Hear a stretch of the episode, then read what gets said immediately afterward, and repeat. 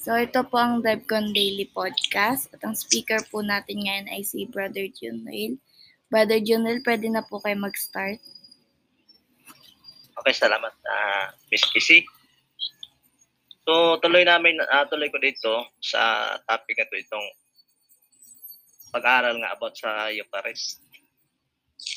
So, yun yung topic namin kanina. So, i-continue lang namin to kasi walang wala namang ano nag kumbaga mag-podcast ngayon. So, ito, babasahin ko muna yung kanina kasi yung mga kinukot ko na mga perspective, yun yung mga tanong, ang pan, tanong at saka mga sagot. So ituloy ko lang. So, may isang tanong kasi dito eh, what does Eucharist means in the Bible? So sasagot ng, ng ito. Thanksgiving. The Eucharist, ito yung sagot. The Eucharist a term derived from the Greek word Eucharistia, meaning thanksgiving. So yun, napaka napaka ganda ng pinapakita sa atin na sagot no kung ano daw yung uh, ibig sabihin ng Eucharist in the Bible. Sabi dito, Thanksgiving. Uh, commemorates Christ's death by uh, crucifixion. It has verified of synonymous names including communion, holy communion, and the Lord's Suppers. Ito yung mga perspective na pinapaalam kung ano ba ano ba ang big sabihin ng Eucharist in the Bible. So dito sa perspective na to, uh, commi, uh, commemorates Christ's death by crucifixion. Period. It has verified of synonymous names including communions, holy communions, and the Lord's Suppers. So yun yung uh, significance, di ba? Napaka napakahalaga talaga ng ng Eucharist na yan.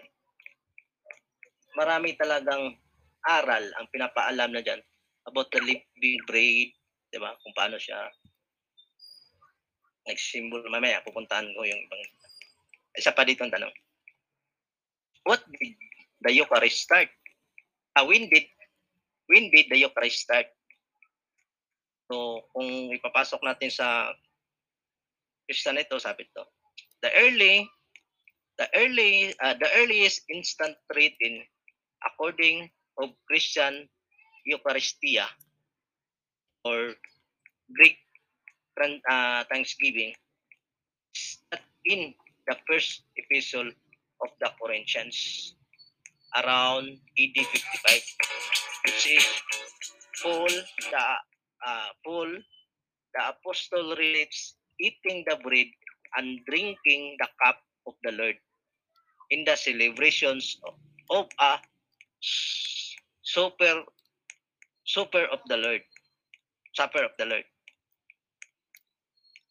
The Last Supper of Jesus. So, dito, pinapapahayag din na sa part ng pumasok ng Kristyanismo, ginawa talaga ito ni, ni Apostle Paul. Diba? So, first epistle, to the Corinthians.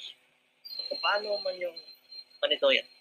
Kung sa Old Testament, may kaganapan na talaga doon.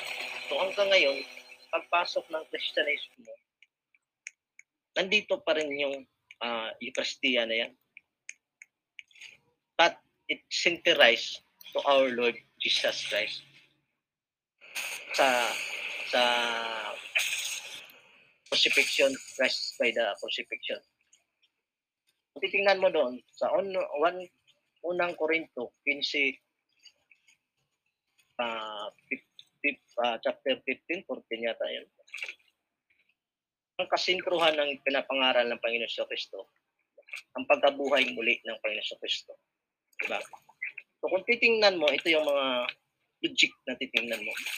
Kung titingnan mo doon sa nagtuturo pa ang Panginoon sa Kristo di ba nang kausap niya mga disciple- disciples sa Last Suppers na yan. Di ba? Pinagtibay talaga niya ang tinapay na yan. Na hawak-hawak niya mismo. Na ah, pinagbiyak-biyak niya at binigay sa kanyang mga disciples. Di ba? Doon, makikita mo talaga yung literal acts of contribution na ginawa ginawa ng Panginoon Kristo talaga yan. Marami kasing nagsasabi yung parang kaisipan lang ng mga tao dito. Ah, uh, ianalisa nila ang isang talata sa napakamababaw na sentido ng pag-unawa ng isipan nila.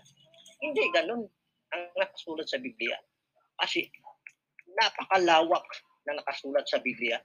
Hindi mo pwedeng ipako ang ang unawa mo diyan sa isang basa, sa isang pagbabasa mo lang kalawak ng pag-aaral diyan nakalagay sa Biblia.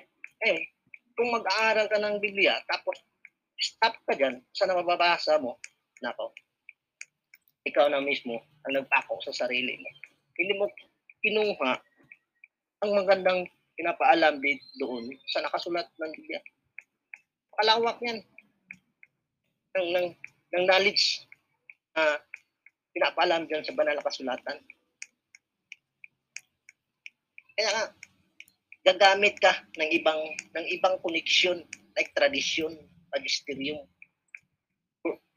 other ibang sang, sangkap, ibang sangkap para matitrace mo talaga ang pinapaalam ng banal na na.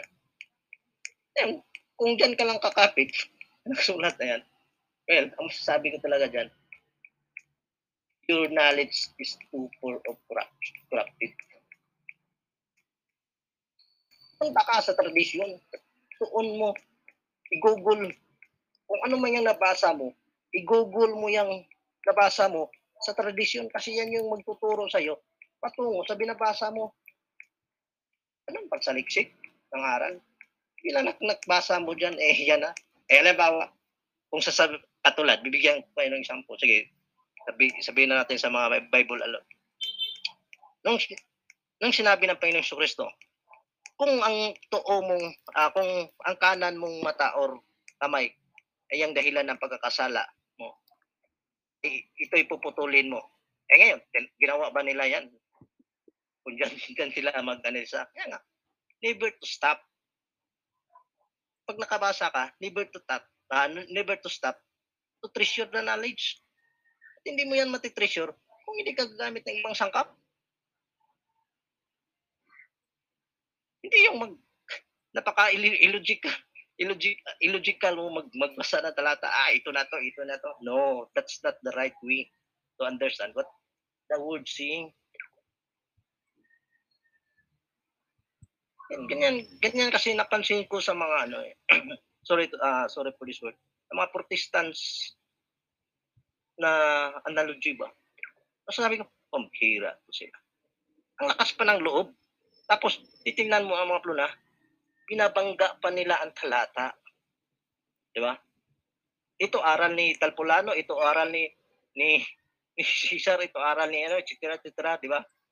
So, kinumpir nila sa isang talata na naman ito mali, ito mali. Oh, sino bang lumapastangan sa banal na kasulatan? Tayo mismong nagtreasure dyan. Nagbangga niyo ang talata eh. Mali yung talata. Mali yung talata. No. sa aming mga katoliko, hindi, hindi kami ganun. Pag mag-emphasize ng, ng mga words. Yan yung pinag, pinagsabong nyo, pinagbangga nyo eh. Yan yung mga maling maling pagtitreasure ng knowledge ba. Sa, sa, actually, sarili nyo din ang papahamak nyo dyan eh. Hindi, hindi ang simbahan. Sabi, uh, may tanong pa dito. Why did the Eucharist start? No, so, binasa ko na to. Ito pa, isang What is the difference between Eucharist and communions? Ah, communion. Question mark. Ito pa alam natin to sa kanila. Communions is a verb. Di ba? Being a part of communion or being in communion with the saints. napaka, napakali, and napaka, napaka specific uh, specific word siya, sense. Di ba? Banal. O, ito trace, na, trace back natin. Sino ngayon ang simbahan na may kina, tinatawag na mga banal o may pangalan ng mga banal? Napaka-simple. Simple, napaka-simpleng tracing ba? About, about uh, knowledge treasure ba?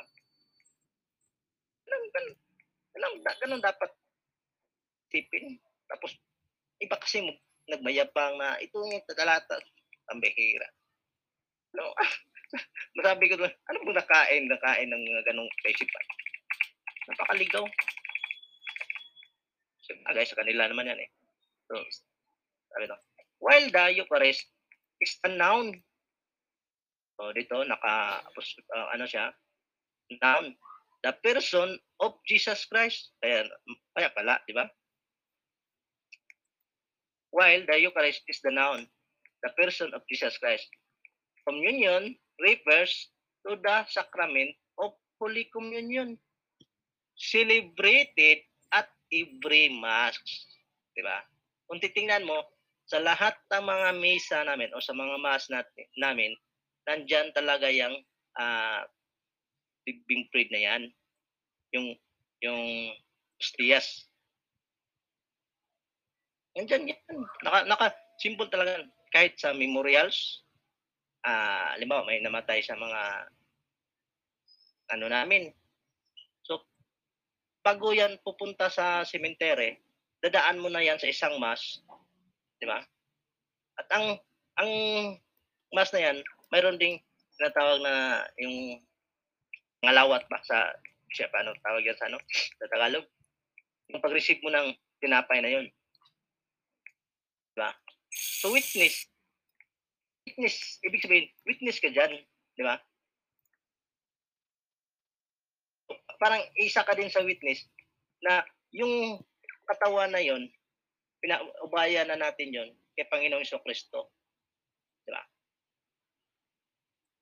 Napaka ano nyo, ang iba kasi sa mostly sa mga protestant, napakasarado nila mag mag mag-analisa ng mga pasikot-sikot ba napaka-dirty minded ba, kumbaga. Yun kasi yung nasa ano doktrina sa kanila eh. Hindi na tinanong yung mga function doon ba. Pag nakita lang nila ito ito, ah, malito malito, ito yung nakasulat ito. Napaka dirty minded. Paano dadapo sa iyo ang banal na espiritu kung ganyan ang pagsaliksik mo ng karunungan? Di ba? Humble. Sa pag-aaral ng banal kasulatan, open your heart dahil diyan nakalagay ang pagta uh, kumbaga diyan nakalagay yung balancer, yung magbabalance sa nakikita mo at hindi nakikita mo. At sa oras na papasok yan sa puso mo, mag uh, magtawag nito mag kumbaga papasok siya sa puso mo to siya yung magpapalakas sa bawat ugat mo sa, pagkatao mo. Sama na dyan, tik, tikno talaga, itong utak ng tao, maraming ugat ang nakakoneksyon niyan. Hindi mabubuhay ang mga ugat na yan, lahat na nasa katawan mo, kung hindi kailangan ng ah, uh, kung hindi magagaling sa puso mo. Nandoon naka-secured yung lahat. So, siya, siya, maga, siya su- supplier ng lahat ng system na, na nandiyan ka sa katawan. Di ba? So sa pag sa pagbabasa mo ng binabasa, sa pag-unawa mo ng mga nakasulat diyan, huwag mong lagyan ng karumihan. Dahil ang kalabasan nan, pag nilagyan mo ng karumihan ang nakasulat diyan, marumi yung kinakain mo. Marumi yung pinapasok mo. Di ba? Yan yung logic diyan sa pagtamang pagbasa. So, ano pa dito? What happens during Eucharist? Sabi nito, the liturgy of the Eucharist includes the offering and the presentation of bread and wine at the altar. Uh, their conse- uh, consecration by the priest during the Eucharistic prayer or canon of the Mass. And the reception of the consecrated element in Holy Communion. Tapos naman, napaka, napaka, alam nyo kasi, napakaganda talaga ng ano. Kung alisin nyo talaga yung dirty mind na papasok sa sa kaisipanin, talagang I'm sure talaga na tuturuan talaga kayo ng ng banal na espiritu. Any troubles na dadaan sa iyo, nandoon yung banal na espiritu. Mananahan sa iyo yan. Kasi alam niya eh. Alam niya ikaw yung taong ikaw yung taong dapat niyang panahanan eh. Dapat niyang ingatan eh. May, may purpose kasi siya eh. Hindi siya ma ang banal na espiritu, hindi siya mananahan sa isang tao na hindi sincero, hindi sincero sa sa kanyang gustong gustong itrisyo na karunungan. Hindi mo kasi yung yung banal na spirit hindi mo kaya siyang ligaw eh. Sa oras na mapansin ng banal na espiritu na ililigaw mo siya, dadagdagan pa, dadagdagan ka pa niya para maligaw ka talaga. Dahil yun yung gusto mo eh. Ganun, ganun ang banal na espiritu mag-flow sa pagkatao mo. So, malalim pa na aral dyan yung mga dapat mga binitawan, bibitawan ko dyan. Well, dito mga ako sa so sa sabi to, what symbols are used in Eucharist? So may tanong naman ito. Sagot. Symbol of the Eucharist. Bread. So napakalinaw, no? bread. Bread is a symbol of the Eucharist because it represent life. So, bibigyan ko kayo ng analogy, represent of life. Di ba? Tingnan mo.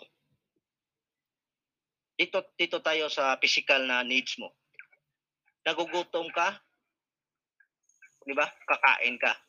So, pang pawala sa gutom mo, kakain ka ng tinapay. Physical, physical needs lang to ha, di ba? Kakain ka ng tinapay, na mawawala na yung gutom mo, di ba? Manlilipas na yung gutom mo. May, may laman na, uh, yung gutom mo, nasa, na sarado, na, kumbaga, natustusan na yung gutom mo, di ba? Ganun siya ini ini-explain ini-explain about the bread from from your basic need into your spiritual needs. Kaya napakaganda, kaya nga sabi, panay-quote namin ng mga about sa Eucharist, napakandang aral talaga yan at napakalalim. Aral talaga yan at napakalapad pa. Diba? Bread. Bread is a symbol. Uh, bread is a symbol of the Eucharist because it represents life. Napakaganda. Wine. Ano pa symbol? Wine. Wine is a symbol of Eucharist because just like a bread, it was shared, a shared at the Passover meal between Jesus and his disciples. Diba?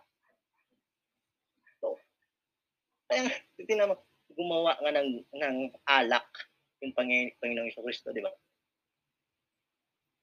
Ano bang, nung, nung nasa isang Last Supper sila, actually may ano, image talaga ako sa Last Supper dito sa sa bahay ko eh. So, nung nasa Last Supper sila, di ba? Bread, bread and wine, di ba? Napaka napakagandang iyan ng kuha, kumbaga, kukunan mo ng analogy, di ba? Bread and wine. Yung, yung, yung, yung wine kasi, napaka, tawag nito ah, titingnan mo yung sur, uh, source ng wine, kung saan, anong benefits, bakit, bakit nga ba wine ang ginamit, di ba? So, anong benefits ng, ng wine? Diba? Bakit doon sa unong Timoteo, sinabihan si Timoteo ni Pablo, uminom ka ng kunting alak. Di ba? Ito yung titingnan mo, scientific study mo, kung ano ang magandang benefits ng wine na ito na ininom. Ah, okay po. At time na po. Ano ba? O, sige, salamat. po. Thank you po. Maraming salamat po, Brother Junwin. So, baka may gusto po magtanong po. May time po tayo pa po sa tanungan po. Meron po ba? Kung wala po, yan po natin yung podcast. So, wala naman po atang magtatanong. Yan po natin yung podcast. So, thank you po for tuning in in our podcast. Ah, kita-kita po ulit tayo bukas po. Yan po, naka